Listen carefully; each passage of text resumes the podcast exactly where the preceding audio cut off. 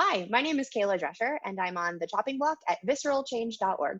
This is what we do. I don't have anything to say. No, wait, wait. I'm nervous. Yeah. It's an easy listening station. I'm there right now. Why? You're listening to the chopping block. You're listening to the chopping block. You're listening to the chopping block One of them on joints. the Visceral Change podcast. We are here with the one, the only, the myth, the legend, Kayla Drescher. Kayla, how are you t- doing? I'm fine. I'm a terrible myth and legend. Thank you for that. You are very much our reality. So, so let's cement that from the very beginning, I guess.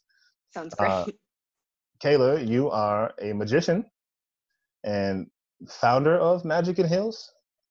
founder of Magic and Heels, which is uh, I am both the founder and uh, the product. and the product, and Yeah, and you're also the host of Shezam podcast. Is that correct? She's Shezam specifically. you got Okay. it. Lovely.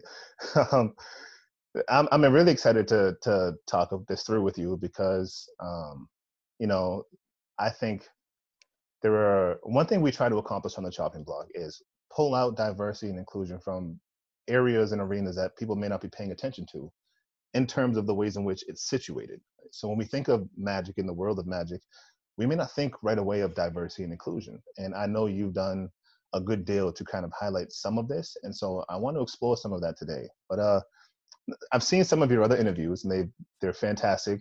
Uh, so the one thing I did not want to do was be redundant in my questioning. And therefore, I, I didn't want you to have to feel redundant in your responses. Uh, so I know you began magic at the age of seven, for example. Um, so instead, Kayla, um, uh, take us back instead, not to when you first began magic, but to your earliest memory of magic. And uh, what was it about that moment that really captured you? Uh, and tell us what keeps you interested. So yeah, I started. Uh, the first magician I remember seeing was when I was seven years old, and he had cut a piece of rope in half and then put it back together. And at that time, I was already really obsessed with kind of two things performing and also logic and science and understanding how the world worked. And I, I was exploring in the mud all the time and just figuring out what the world had to offer. So, uh, for me, magic just sort of took both of those parts of my brain and satisfied them equally. So I was able to perform and make people laugh and uh, be entertained, but also understand that there are things most people don't quite get is happening. And magic is allowing me to know this knowledge that most people don't understand and Mhm. explore that more and say, like, how does you know how how do we defy gravity how do we defy science and logic and the rules of how the earth works and how everything works and then make it look like we're defying that and really we're just using the science to our advantage so yeah that's kind of what all clicked in my brain Now, uh, are there elements of the, the art, the work that magicians just will not give away regardless? yeah there's a lot i mean magic is based off of secrets Mhm. which is probably why most people don't see magicians very much or know magi- like know too much magic is because magic is based off of secrets and a lot of magicians will hold all secrets really close and say nope you can't know it ever. But magic is also a mentorship Sure. kind of community. So in order to do magic you have to learn from people who have done it before and by the mistakes they've made, by the successes they've had, by reading their books and watching their videos, and then mm-hmm. having somebody yell at you for doing something wrong on stage. So you have to learn from magicians who have come before you. And in order for magicians to share those secrets, you have to either pay a lot of money. Mm. Or, which I take full advantage of, okay. uh, or, uh, or show that you really have a dedication to making magic look good. Uh, so magicians really want magic to be good and respected, and therefore, if you show that you are willing to participate in that theory and that ideology, then you're you're in. Of course, that would make sense to me. You know, uh, if I can vouch for you, you know, then I'm willing to to invest in you in a certain way. Do you think that? Um, do you think that it's more beneficial, or what's the cost benefit? Let's let's change the question to that. Cost benefit of revealing secrets in magic in terms of keeping an audience entertained. I feel like a piece of that that value, um, which I think about wrestling, pro wrestling as well, is the the image that it's real, right? Uh, the fact that this is completely real, 100%, everything in that piece. And when you begin to to market pro wrestling as a business, that might change somebody's orientation to it. Um, in terms of magic, is there a similar feeling? What's the cost benefit there? Well, I so I have a very different perspective on this question than I think a lot of magicians do. Most magicians will say, and I work with a lot of these magicians in uh, teaching classes and things where they say, no, students shouldn't be allowed to have to know anything. they have to really work for it.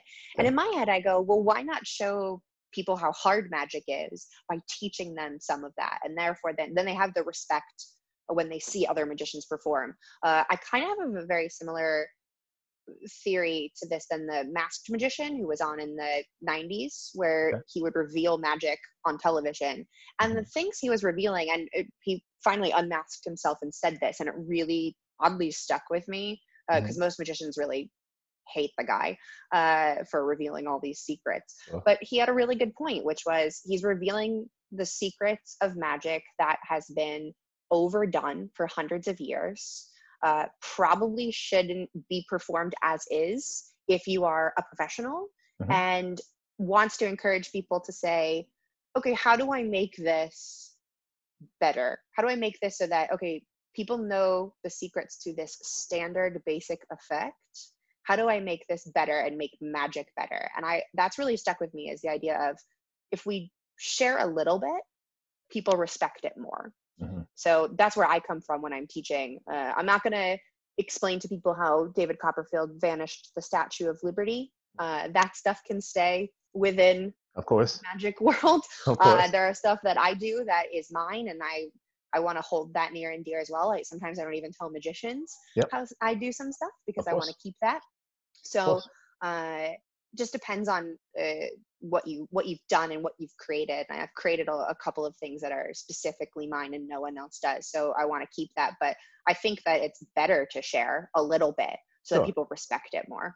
Sure and i think it also you know i know we think about the world of academia and, and other areas of, of professionalism and also as an its credibility to the actual work when um when it's it's broadcast in a certain light and also sometimes the greatest compliment is being able to take somebody's trick or work that has inspired you and expand on it. So um, that opportunity comes only when it's shared. So let's continue talking a little bit about the journey kayla. Um, you know i talked about wrestling for a quick second you know. It also reminds me of comic books right? So magic to me right from my perspective like pro wrestling like comic books um, is one of these things that tends to have in what some might see as an unfair association with childlike interests, right? Um, I have to imagine that there have been moments in your journey where uh, you were uh, met with some challenge based on your interest in magic and, and magic by itself. Um, how did you manage to stay focused in this world and on your journey to magic, where I'd imagine, again, people have told you to grow out of this particular time and place? Yeah, I, so I haven't experienced uh, necessarily the idea of I can only do magic as a kid, uh, mm-hmm. which I'm very lucky. Uh, I think I think also most people don't understand that you could do magic as a full time profession. It just doesn't seem like a logical choice. Right. Uh, it's also you know it's just one of those things that you go, wait, you're a magician? Like you mm-hmm. do card tricks for money? I'm confused. uh, so then you have to explain a little bit more, uh, which is great. I haven't been met with that. I've been met more with um, the idea that a like a woman can't do magic, mm-hmm. and that's been more of a struggle. Is that within the magic community? Uh, I get I was told that a lot growing up. Not so much anymore, but a lot. Uh, and so for me, and I kind of explain this uh, in our my podcast where I call it the brick theory, and the, this can really relate to a lot of things, which is if you get told you can't do magic because of who you are or you can't do something because of just who you are then a layer of brick or two or three gets laid and for a while you can hop over that wall and eventually the wall gets really big and maybe someone can help you up the wall or you can jump or there's a way that you can climb over it but eventually you just get too tired and you Mhm. quit Mhm. and i see that happen with a lot of people uh, specifically women within magic and for me i think uh, there's just something weird about me from a young age where i just always had a sledgehammer in my hand and was just like oh layer of brick laid boom moving along uh, and sometimes there were walls that I just didn't want to hop over, so I diverted it down a different path and Sure. just ignored that wall. But uh, I think I, I, I had, didn't really have a lot of support outside of my magic mentor and my parents. Sure. So uh, it was really very internal, where I was just like, "This is what I want," so no one's going to stop me. And I was really lucky to just sort of have that mindset and grow up in a with parents that supported that and were like, yeah, if you want to do it, do it. Ignore what everybody else is saying. That's huge. Yeah, and that, is that's critical. That support, that foundational piece that not only you know validates you in your journey, but lets you know that you can do it. Um, and you know, if you're in a marginalized identity, as you're sort of asserting, um, you can do it even with these barriers that may be placed upon you. So let's let's expand on that just a little bit. I want to read you this this February statistic um, from WNYC, New York Public Radio, uh, that I'm very sure you're you're very familiar with. Um, and it says that the Society of American Magicians is the oldest magic organization in the world. However, only 7.5% of its active membership are women. Um, or another way of looking at that is 300 of 4,000. Yeah. So, Kayla, what is what does this statistic tell us about the state of women in magic, and what needs to change? Well, uh, that statistic is actually, I think, a little bit better than Oh, most. wow. That's a really specific organization. And I grew up in the Society of American Magicians and was Okay. really lucky to sort of grow up having seven and a half percent of the membership be women because I saw them, which was awesome. Uh, and you know, when I was 15 years old, I finally saw my first solo woman performing magic, and it was at a Society of American Magicians convention. So. I was really lucky, and the so that that's good. And my men, my magic mentor also was really good about trying to expose me to women doing magic, and that was also part of that organization. Uh, there was a cultural anthology study. Uh, I have to look up the exact reference for you, but because I it's been about a year since I really looked at the study. Sure. Uh, they estimated that pr- out of professional magicians, two to five percent of them were women. So Wow.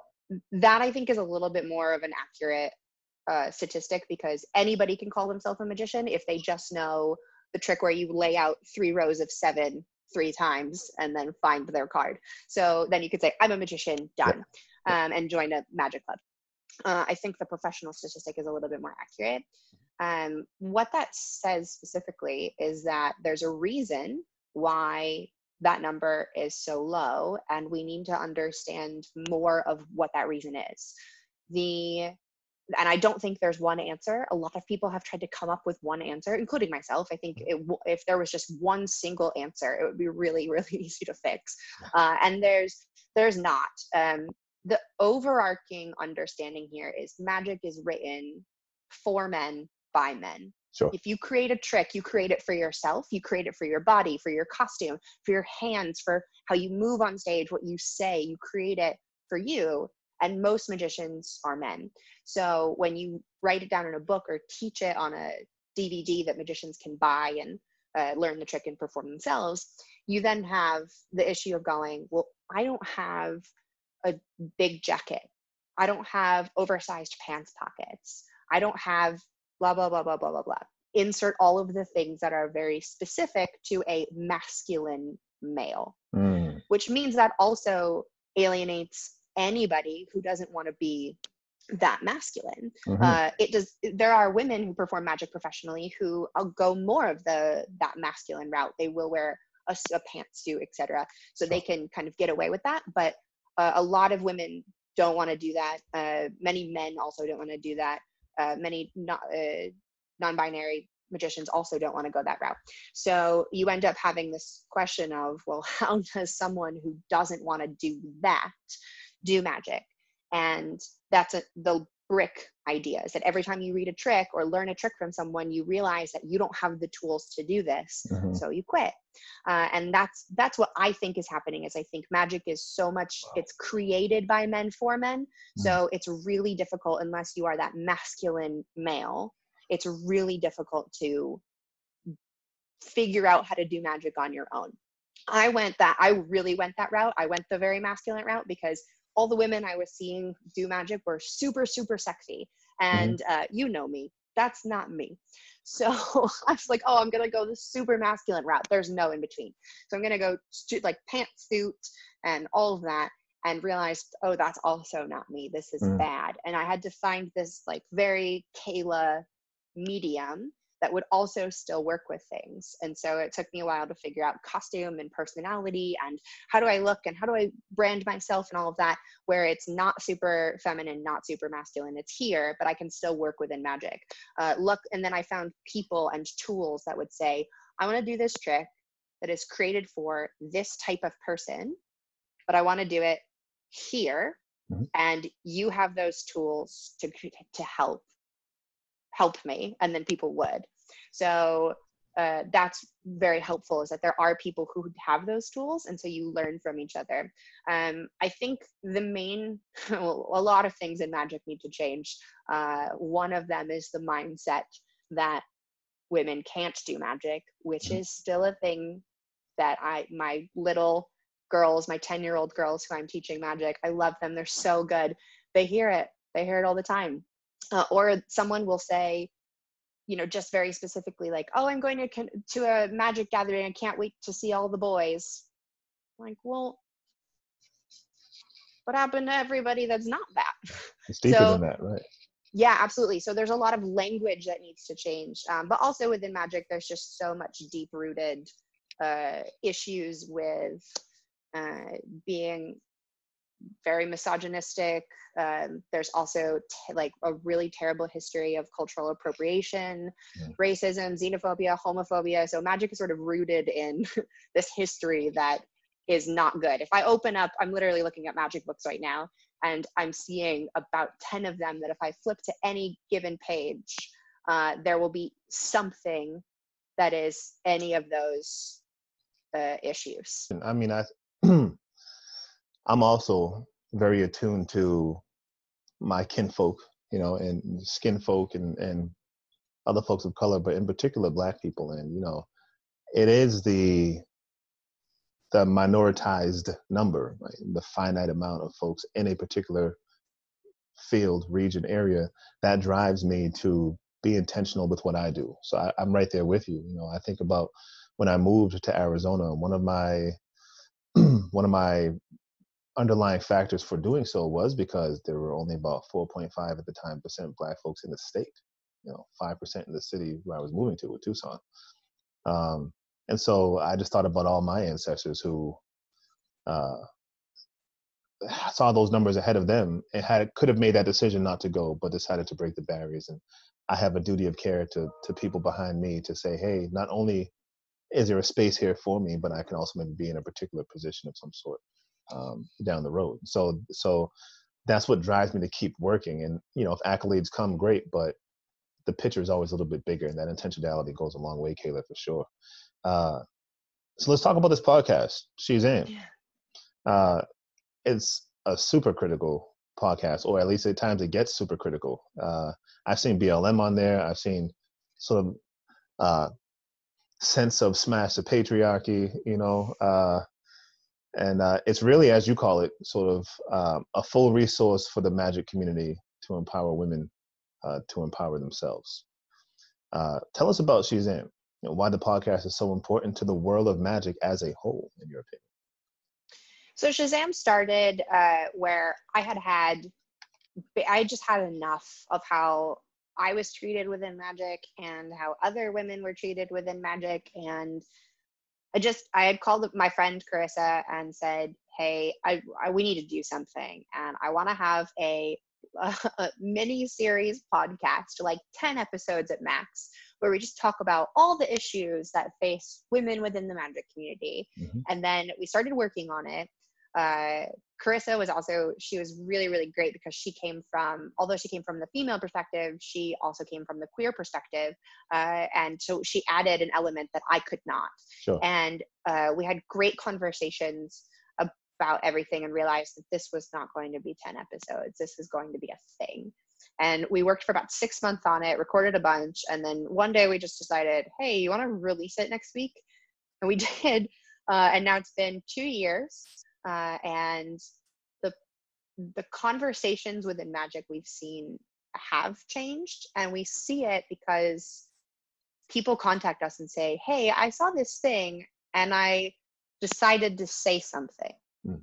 and that that's what was different is that all of a sudden people are were deciding to say hey i don't like what i just saw um, and for example a magician who on from on stage with a microphone might make fun of a woman in the audience Mm. for whatever reason and then Mhm. after the show this per, you know somebody who's listening to the podcast might approach them and say hey i just wanted to let you know that that really made me uncomfortable i know that it made the woman uncomfortable uh, and i'm just speaking up because she might not want to Mm. uh, trying to be like a good ally so what Sure. we noticed was that conversation was changing and yeah we do get we got we get super critical Yeah. yeah. um, and sometimes uh, I've learned throughout the course of it to maybe not be so critical and to Mm-hmm. listen more. So that's been something that I've learned and I'm, and I'm working on, uh, which is good because throughout it is like we said in the very first episode, we don't know an iota of the knowledge that is necessary, but somebody needs to start having these conversations. Mhm. So we've talked uh, the spectrum of props, you know, kind of what we talked about props and costume to sexual assault, because that's a really rampant issue within the magic community, to uh, how do you teach young girls uh, to what happens if you see something at a convention, and then highlighting women within the magic community who really haven't been highlighted before but are doing really really amazing things or Yeah. have done really really amazing things um, so it's been it's been really important. It continues to be really important. Uh, the tagline we had come up with is one day we hope to become obsolete which i'm really just hoping is soon. Mm. but it's not going to be. Um, Mhm. and also up until this time so we've been going for two years. Um, so uh, carissa isn't a part of the podcast anymore unfortunately but um, moving the podcast forward is up until now we've only been able to talk about our perspective as white women. Mhm. uh, and carissa had brought in the uh, the perspective of uh, being queer. So we had a lot of conversations about that and how that uh, works within the magic community. But moving forward is okay so we we talked a lot about women.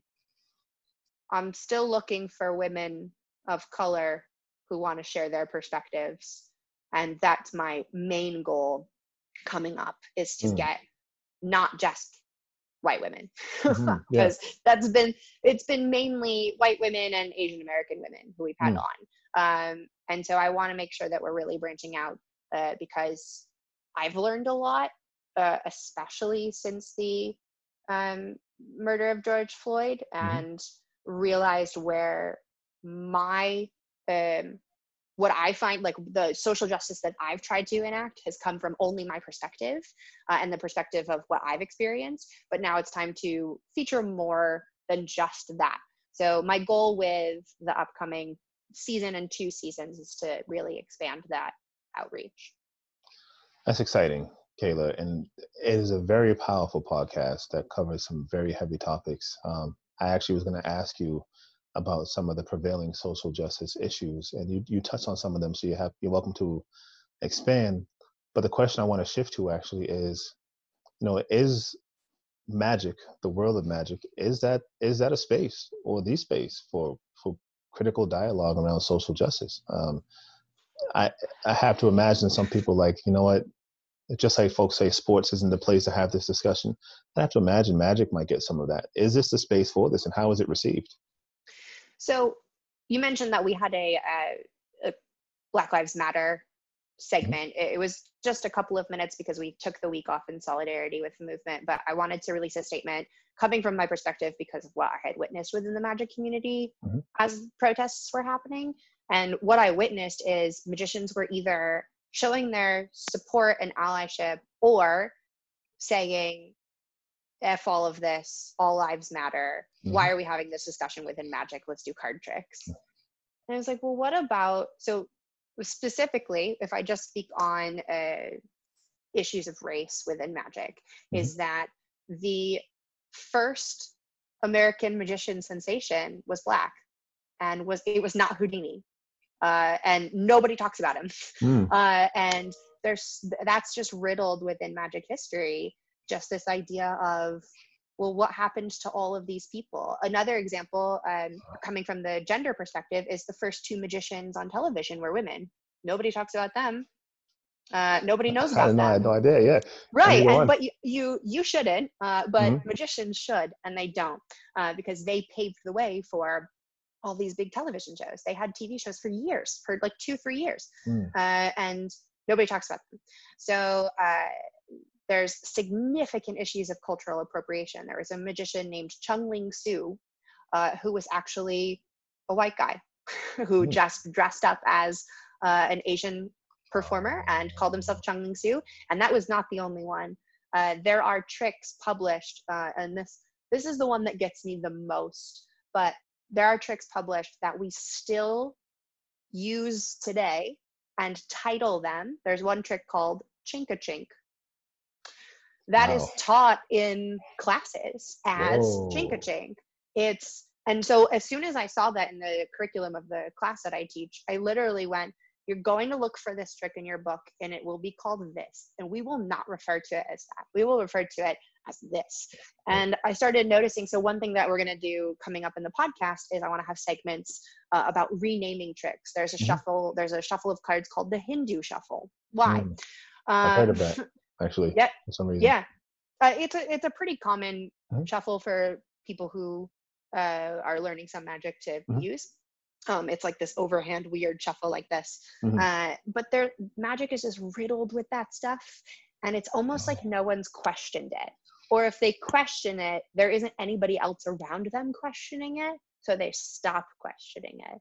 Uh, and through, you know, the murder of George Floyd and Breonna Taylor and countless others are terrible. But what I've seen, at least within magic, come out of it is that many more people are willing to share their personal stories, have conversations, and ask how we can be better.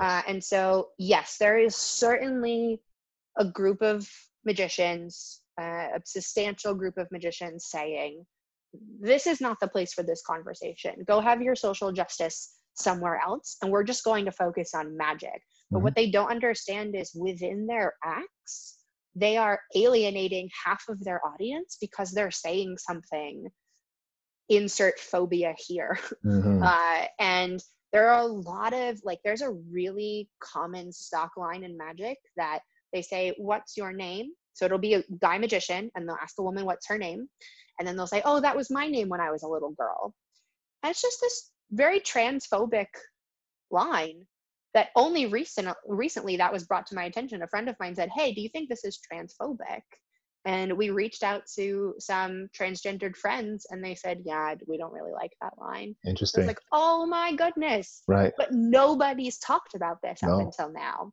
So what what's great is that the podcast started and opened up a really specific conversation um, and definitely started changing the community.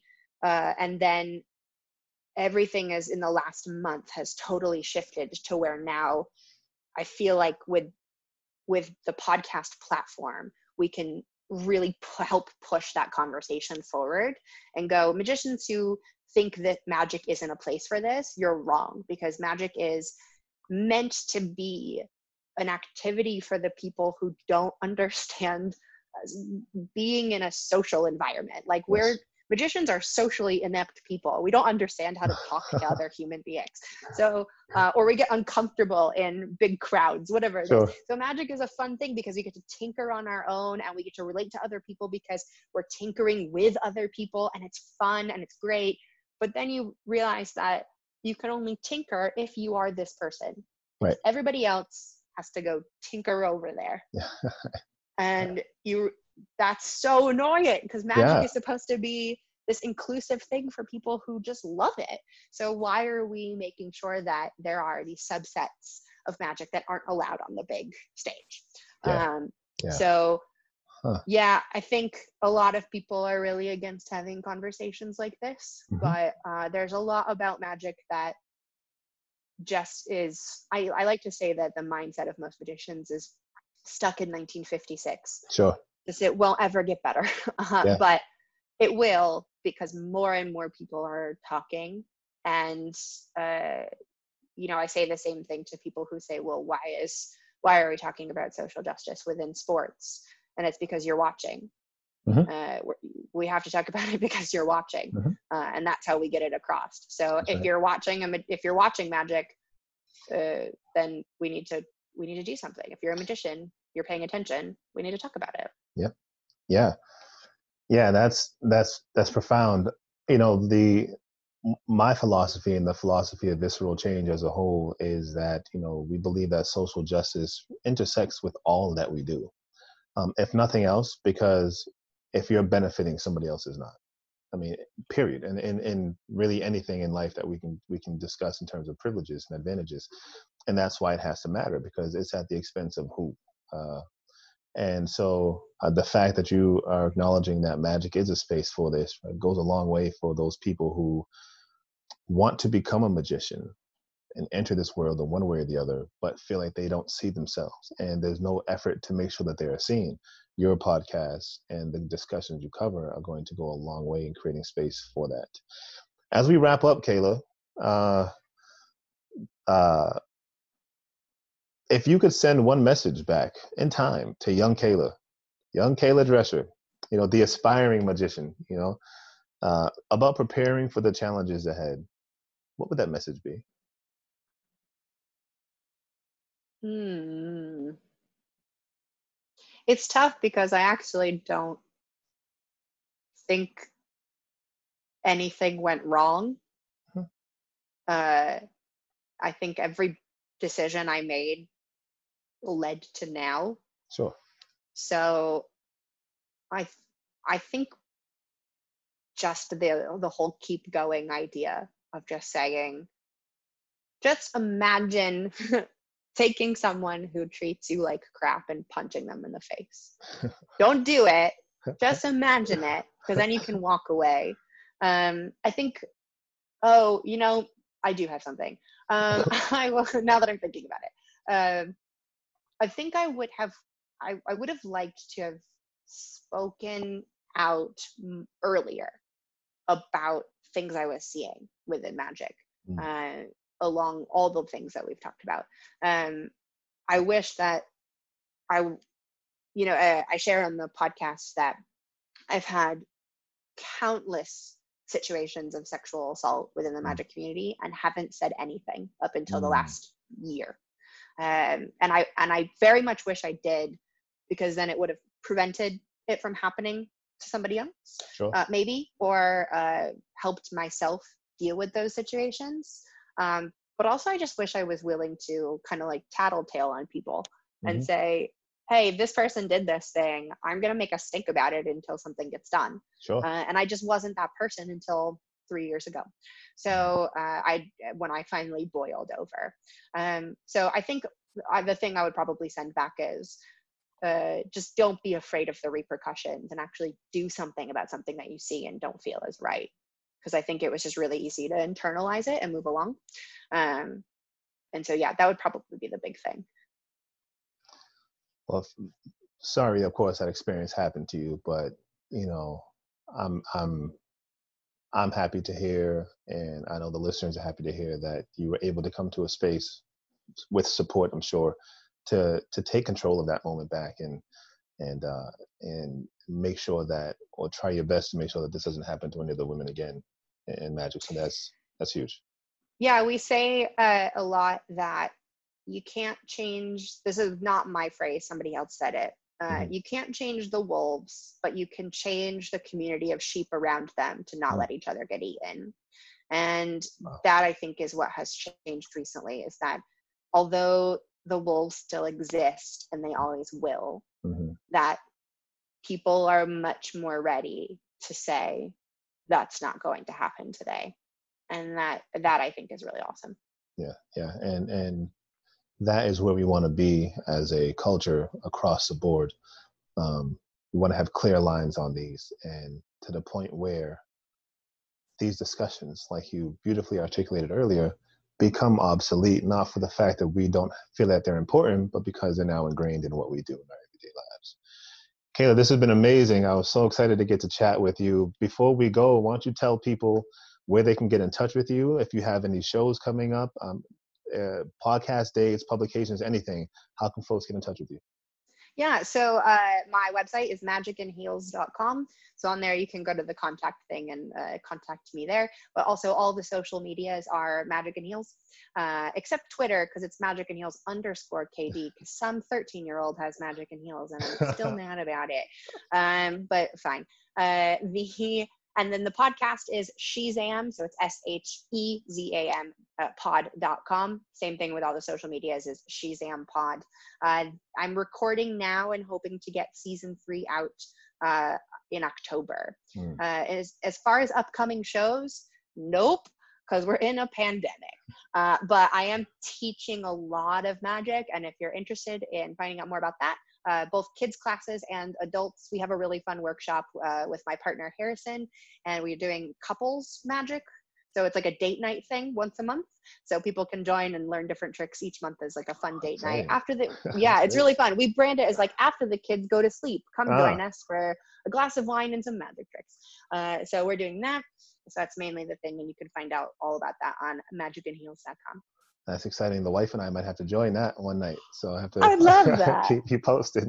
That was so fun. this is great, Kayla. So much. Thank you for for joining us, Sherrod Robbins, Kayla Drescher, and this is the Chopping Block at VisceralChange.org.